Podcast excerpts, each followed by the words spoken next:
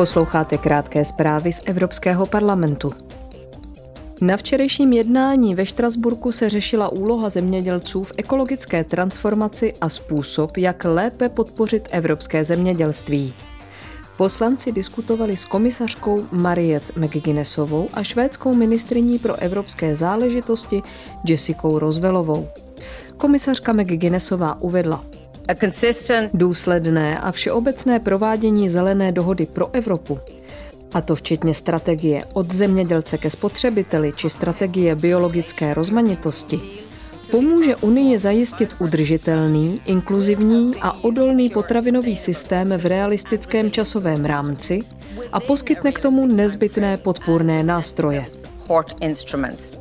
Komisařka McGuinnessová dodala, že více než 60% půdy v Evropě je degradováno, což má přímý dopad na zdraví půdy a její schopnost produkovat potraviny. K poslancům také promluvil portugalský prezident Marcelo Rebelo de Sousa. Prohlásil, že ruská válka proti Ukrajině je zásadní otázkou, kterou Evropa musí řešit.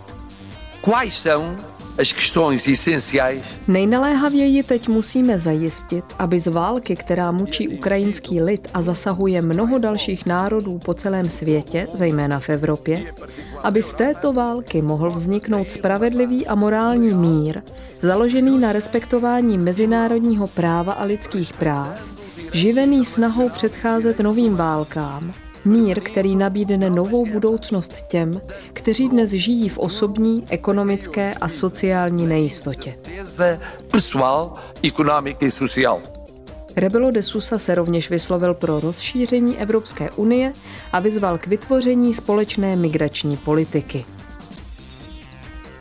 Parlament se tento týden rozhodl, že se bude urychleně zabývat návrhem zákona o zvýšení evropské výroby střeliva a raket.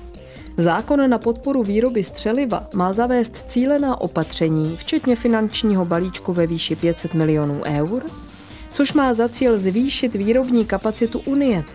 Parlament rovněž vyjádřil souhlas s podporou hospodářství Ukrajiny díky pozastavení dovozních cel Unie na ukrajinský vývoz zemědělských produktů na další rok.